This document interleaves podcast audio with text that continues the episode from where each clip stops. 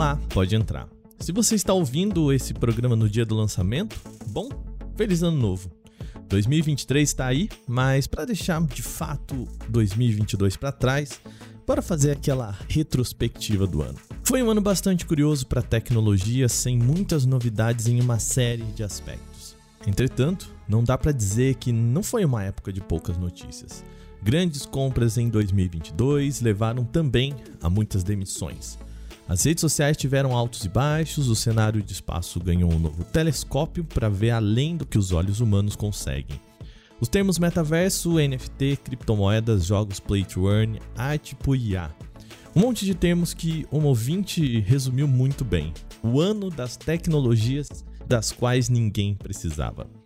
No Porta 101 de hoje, eu convido a redação do Canaltech a lembrar dos principais fatos de 2022. Nesse podcast mesmo, falamos de comida feita por algoritmo, fazenda de clique no Instagram, uberização da Twitch, problema de compra de terreno no metaverso, os perigos dos jogos Play to Earn, a crise das criptomoedas e fechamos o ano com a arte por IA. Essa que eu não vou falar nesse programa, pois, bom, tem aí o podcast da semana passada para você ouvir. É sobre isso o tema desse Porta 101 que abre as portas para 2023. Vem comigo. Thank you. Olá, seja bem-vindo e bem-vindo ao Porta 101, esse que é o nosso podcast semanal, no qual a gente mergulha em um tema específico do universo da tecnologia. Lembrando você, aqui no Canal Tech a gente tem podcast todos os dias. Se você quer notícias diárias, a gente também tem um programa, é o nosso segundo feed. De terça a sábado tem o podcast Canal Tech com os temas mais importantes do seu dia.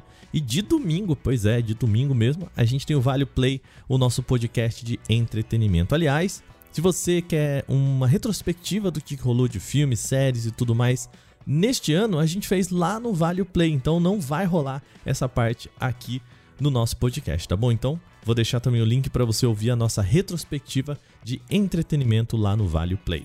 Já que nós estamos falando de retrospectiva nesse programa, vamos falar também do Prêmio Canaltech. Já tá rolando a votação do prêmio deste ano. Se você não sabe, é o momento em que você pode votar na marca e produto de tecnologia de destaque de 2022. A gente tem novidade no prêmio desse ano. Você pode levar uma Smart TV Samsung de 50 polegadas, uma Neo QLED 4K Smart Gaming o modelo é 50QN90B. Isso junto com um PlayStation 5. Olha aí. Lembrando, esses dois produtos vão para a mesma pessoa, tá? E tudo que você precisa fazer é votar. Pois é, vai lá em canaltech.ch/prêmio22. Você vota nos produtos, você escolhe quais são os produtos e marcas que você acha que mereceu nesse 22 e aí você recebe o número e já está participando do nosso sorteio. A novidade neste ano é que quando você termina, também recebe um link que é um link seu, tá? Para você chamar um amigo ou uma amiga, enfim, familiar, quem você quiser para votar. Se essa pessoa também finalizar o processo, você recebe mais o um número e tem mais chances de ganhar. Muito bom, né? Então vai lá, vote, passe o seu link para frente, é canaltech.ch barra prêmio 22. E nesse site, a gente já deixa um aviso aqui, também tem o regulamento e o número de autorização do CCAP, tá bom? Vai lá, canaltech.ch barra prêmio 22 e vote!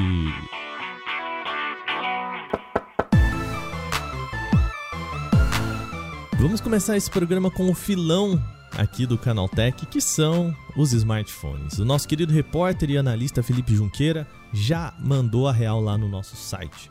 Ele disse que foi um ano de poucas novidades no setor, e foi mesmo, né?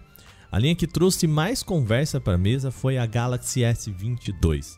A Samsung uniu as características do Galaxy Note com a tela maior e aquela gavetinha para S Pen e transformou o modelo S22 Ultra no mais diferente desse ano, né? Um quase um S22 Ultra Note, enfim.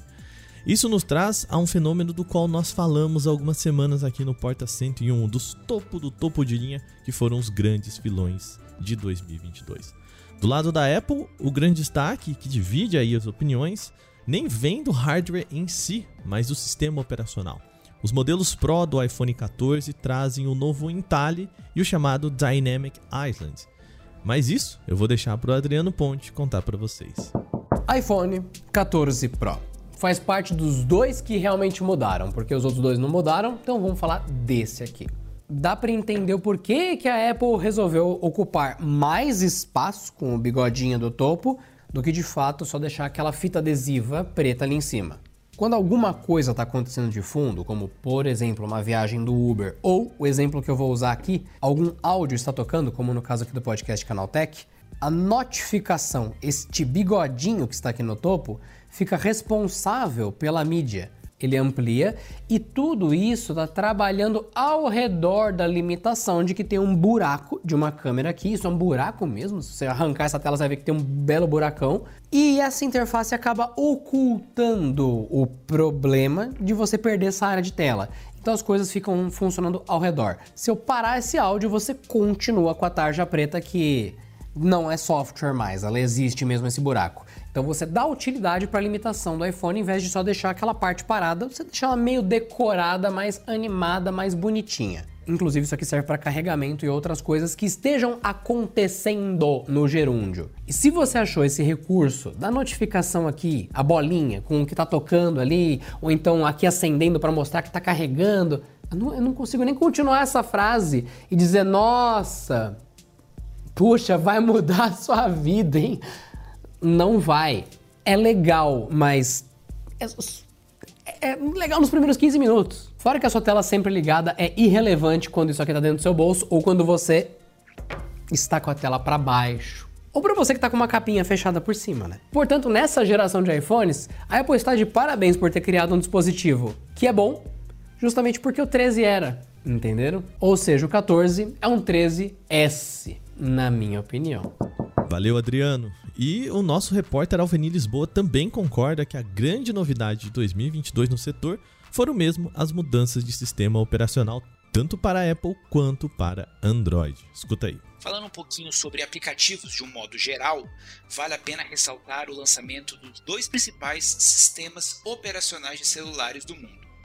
No caso da Apple, o iOS 16 chegou com muitas novidades voltadas para a personalização do aparelho, especialmente da tela de bloqueio e do Always On Display, a tela que fica sempre ligada para mostrar notificações recentes no aparelho. Já o Google lançou o Android 13, cujo destaque foi a ampliação do design visual Material U, melhorias nas notificações e na aparência geral do sistema, como um novo reprodutor de mídia e o suporte a aplicativos temáticos de terceiros para deixar o celular com aquele visual mais uniforme que foi introduzido no Android 12. O Android também passou a ter mais ferramentas de segurança, como a que dedura quando um aplicativo está rodando em segundo plano. Em ambos os casos, né, tanto no Google quanto na Apple, foram novidades bem tímidas em relação a outras atualizações, mas trouxeram algumas adições interessantes principalmente para deixar os aparelhos um pouco mais seguros. Obrigado, Alveni. Bom, na questão do iOS ainda vale outro destaque, o chamado App Tracking Transparency. Embora essa seja uma mudança do final de 2021, as consequências dela foram bastante claras em 2022. O usuário agora passa a ter que oferecer um consentimento formal para rastreamento de dados dos usuários por aplicativo no iOS. A mudança derrubou a receita de muitas empresas e entre elas a da Meta, sobre a qual a gente vai falar lá na frente. Para fechar o braço de smartphones, mais duas menções importantes levantadas pelo nosso querido Felipe Junqueira. Ele fez uma lista de surpresas do ano e apontou duas coisas bem legais. A primeira é a volta da Motorola para competir com os topos de linha de 2022. Ele aponta o seguinte, abre aspas, o Edge 30 Ultra conseguiu até superar o Galaxy S22 Ultra e o iPhone 14 Pro Max em alguns cenários no comparativo de câmeras feito aqui no Canaltech. Se a Motorola mantiver a estratégia para 2023, tem tudo para voltar a ser uma fabricante que chama atenção. Talvez seja a hora de reduzir a linha Moto G de novo e focar no Z. Fecha aspas. Opinião aqui do Junqueira, hein? Outro ponto que ele traz como surpresa é a chegada do 5G pura aqui no Brasil. A primeira fase dessa nova geração de rede móvel teve início no segundo semestre de 2022. Deixando de lado alguns problemas, a gente sabe, a transição parece ter sido suave até o momento. A expectativa é que mais cidades comecem a receber o sinal ao longo de 2023, enquanto as capitais devem ter a cobertura expandida para todo o território. O que dá para se ver de 2022 é que a crise dos chips ainda afetou o mercado de tecnologia, entre eles principalmente o de celulares. A falta de novidade também é reflexo da dificuldade de encontrar componentes para colocar nos smartphones. Não à toa que a Apple usou o mesmo chip do iPhone 13 Pro para as versões base do iPhone 14. E esse cenário ainda deve demorar para entrar nos eixos e bom, ano que vem também pode ser um ano de poucas novidades. Deixando o produto um pouco de lado, vamos falar de alguns embates do mercado de tecnologia. Talvez esse seja o setor que dominou o noticiário em 2022. No início do ano, nós tivemos o maior anúncio de aquisição do mercado de tecnologia até hoje. Lá em um já distante janeiro de 2022, a Microsoft apresentou uma intenção de compra da Activision Blizzard, uma das maiores publicadoras de games do mercado. A Microsoft anunciou que está adquirindo a Activision Blizzard. O negócio, que teria um valor estimado de 68,7 bilhões, transforma a dona do Xbox na terceira maior empresa de games do mundo, atrás apenas da chinesa Tencent e de sua principal rival no campo dos consoles. Como parte do negócio, a Microsoft então passa a ser a dona de todas as companhias que fazem parte do conglomerado da Activision Blizzard, além das que dão nome à, à Activision Blizzard, né? ou seja, a própria Activision e a própria Blizzard. Também estão no pacote nomes como a King, que tem o sucesso Candy Crush, a Treyarch, a Toys for Bob e a Binox. Também estão em negociação atividades no mercado de esportes, como a Major League Gaming, e claro, inclui franquias como Call of Duty, World of Warcraft, Diablo, Candy Crush, Overwatch, entre outras. Esse é o imbróglio que definiu o noticiário de jogos durante 2022. Microsoft e Sony começaram uma batalha por dizer se essa compra configura uma grande concentração de mercado ou não. Órgãos reguladores mundialmente começaram a analisar a proposta, sendo que o CAD aqui no Brasil sim aprovou a compra. Vale lembrar, até o fim de 2022 essa compra ainda não foi finalizada. Um dos principais entraves para a Microsoft é o órgão regulador americano que pode melar essa fusão. A expectativa da Microsoft era terminar essa junção até o final do ano fiscal, agora em março de 2023, mas essa decisão pode demorar pelo menos até o meio deste ano. Agora partimos para a grande compra de 2022, ou melhor, a saga de Elon Musk para dizer se seria ou não comprar o Twitter, enfim. O caso foi tão cheio de reviravoltas que houve semanas em que eu basicamente falei sobre Elon Musk todo dia no podcast Canaltech. Nós temos um Porta 101 completo falando sobre isso, mas eu pedi para o nosso repórter Alvini Lisboa relembrar o caso pra gente. Vai lá, Alvini. Ele já começou a causar quando ele entrou para o conselho da rede social, causando polêmicas com suas enquetes e fazendo pressão por mudanças junto aos executivos. Após a formalização da compra, veio uma nova novela se Musk concretizaria ou não o negócio. Magnata alegou que o Twitter havia mentido na quantidade de usuários, pois muitos seriam bots ou contas inativas, e ameaçou melar a transação. Quando todo mundo achou que a polêmica já tinha passado, ele assumiu como CEO da plataforma e iniciou a sua imensa reformulação. Ele chegou mandando toda a cúpula do Twitter embora, incluindo o CEO Parag Agrawal, o diretor financeiro Ned Siegel e o chefe do departamento jurídico, políticas e confiabilidade, Vijaya Gade. Logo após isso, ele ainda fez uma barca imensa de demissões dos funcionários, mandando gente embora por e-mail e durante a madrugada, incluindo pessoas aqui do Brasil.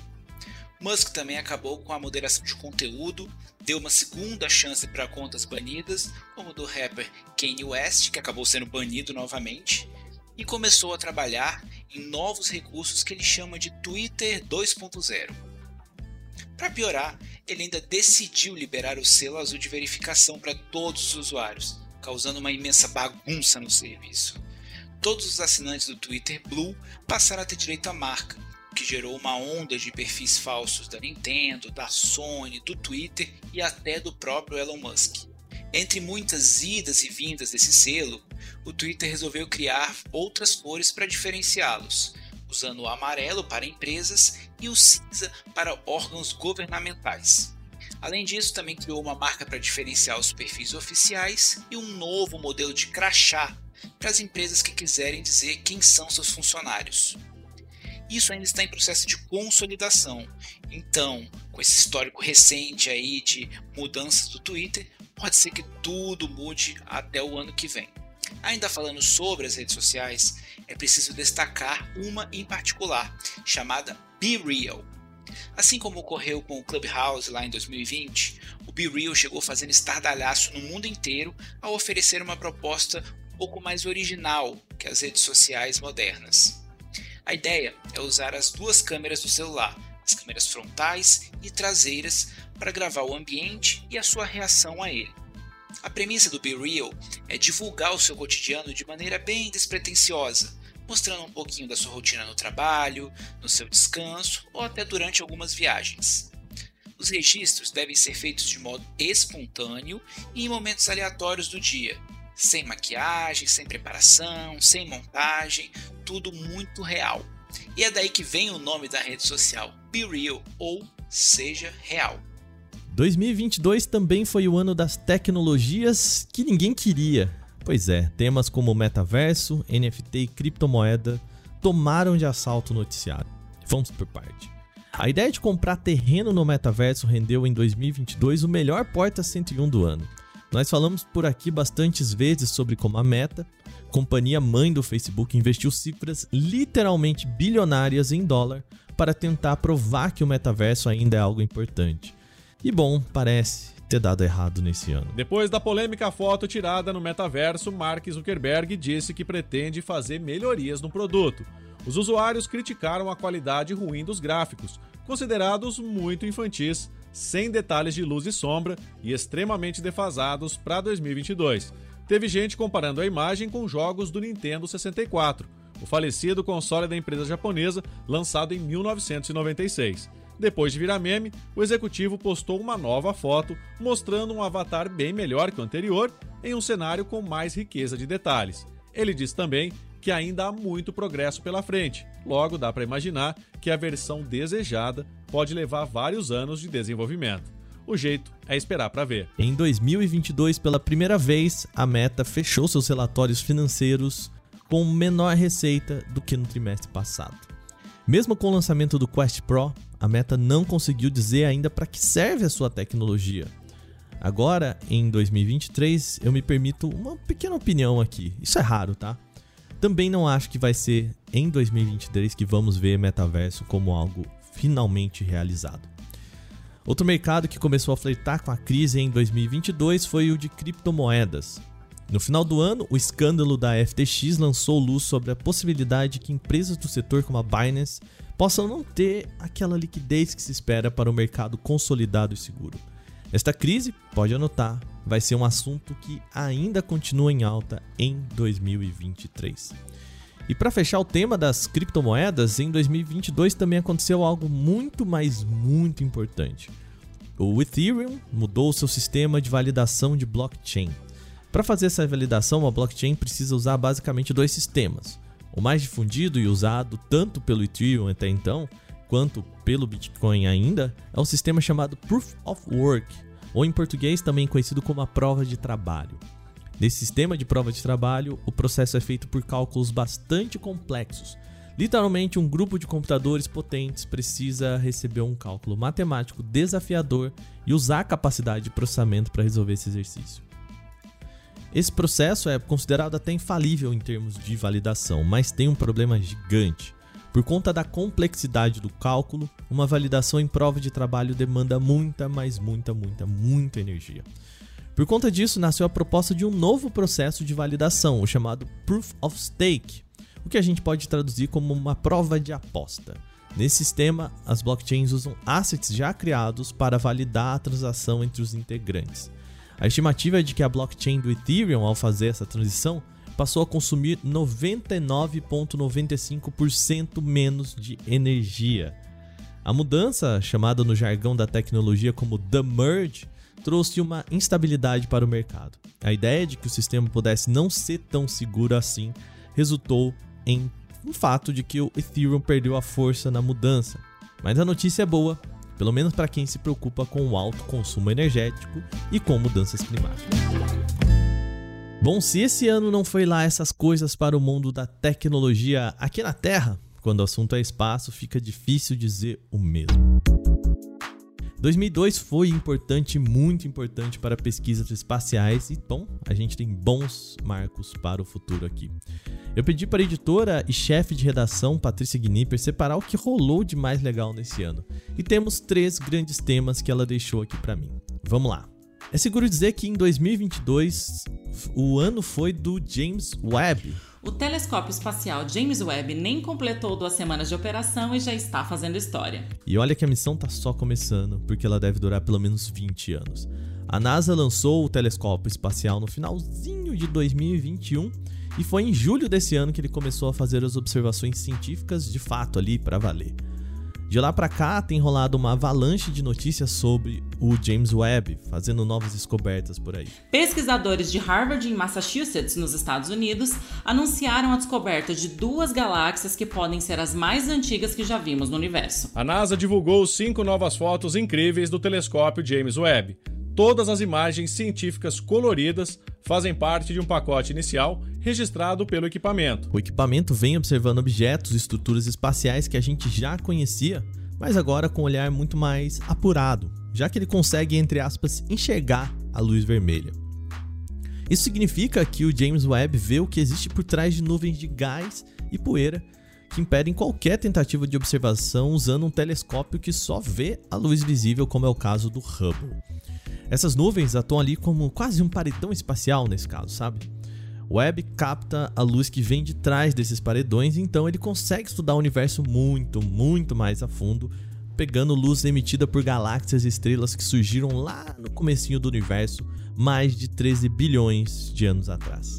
E vamos lembrar, né? Quando vieram as primeiras fotos do James Webb, não se falava em outra coisa. É a maior fotografia já feita pelo James Webb até agora.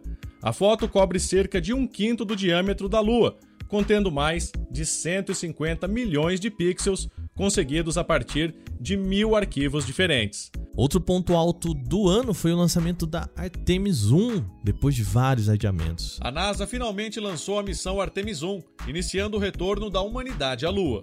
O lançamento desta madrugada é um teste de voo não tripulado que levará a cápsula Orion para aproximadamente 64 mil quilômetros além do lado mais afastado do nosso satélite natural. Foi um ponto alto porque esse voo, mesmo sem astronautas a bordo nem nada, deu pontapé para o programa lunar da NASA, que vai mandar astronautas para o satélite da Terra de novo. Isso depois de mais de 50 anos sem fazer isso. A última vez que alguém colocou os pés lá na Lua foi no final de 1972 com Apollo 17. De lá para cá, a Lua continua, claro, sendo estudada, mas só com sondas e rovers. Agora, Artemis 1 levou a nave Orion sem tripulantes para a órbita lunar, testando todos os sistemas e novas tecnologias, e então voltou para a Terra sem grandes problemas. Foi um teste. Essa missão serviu para garantir que a próxima jornada, que vai ser Artemis 2, seja segura para os astronautas dentro da nave. Isso deve rolar só em 2024. E esses astronautas ainda não vão pousar na Lua, tá? Eles vão só dar umas voltinhas ali ao redor dela. Aí, em 2025, sim, deve chegar a grande hora da Artemis 3, e essa vai ser a missão que finalmente vai levar os humanos de volta para a superfície lunar. O terceiro grande tema espacial foi outra missão que não pode ficar de fora dessa retrospectiva, é a DART. A missão da NASA, conhecida como DART, chocou uma nave contra um asteroide durante uma transmissão histórica. O impacto que fez parte de um teste para causar uma leve mudança na órbita do asteroide chamado Dimorphos foi mostrado em tempo real no perfil da agência espacial no Twitter. A NASA fez algo que até então a gente só podia imaginar no cinema ela chocou uma nave contra um asteroide num teste de defesa planetária. Foi assim: a nave DART foi lançada na direção de um sistema binário de asteroides e o alvo dela era a Dimorphos, a menor desses dois asteroides aí. A ideia era descobrir se era possível alterar a órbita desse asteroide com uma colisão desse tipo. E acabou que sim, é possível. Alguns dias depois, a agência anunciou que, antes do choque da DART, o Dimorphos levava 11 horas e 55 minutos para orbitar o asteroide maior, o chamado Didymos. Aí, depois do impacto, esse período caiu para 11 horas e 23 minutos. E foi bem legal ver a DART levando uma câmera para filmar tudo isso e transmitindo um momento histórico quase que ao vivo. porque a gente tem que considerar que as imagens chegam aqui na Terra com um pouquinho de atraso por causa da distância. Foi emocionante mesmo assim acompanhar a live da NASA mostrando tudo que a nave estava vendo. E que por um bom momento não passava de uma escuridão sem fim, até que começa a surgir ali na tela, vai ficando maior, maior à medida que a Dart se aproxima. O primeiro grande momento foi quando a gente viu o Dimorphos ocupando quase toda a tela e deu para ver até alguns detalhes da superfície dele. Só que não durou muito essa visão aí da superfície do Dimorphos. Nessa hora a comunicação da NASA foi interrompida, já que a DART acabou sendo destruída nessa missão kamikaze, essa era a ideia. Ninguém ficou triste com a morte da DART. Também foi bonito ver os cientistas comemorando o sucesso dessa missão, que teve uma carinha ali de quase um oh, filme wow. de Hollywood. Yeah. Oh my goodness. Eight, yeah. seven, oh, six, wow. five, four, three, two, one. Oh, wow. We're getting visual confirmation.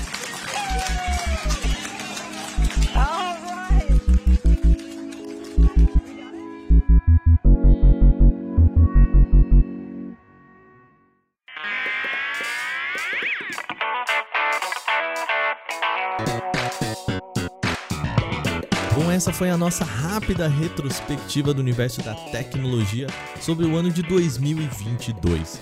A gente começa 2023 já com muita coisa legal para fazer aqui no nosso podcast, pensando algumas coisas bem bacanas para vocês.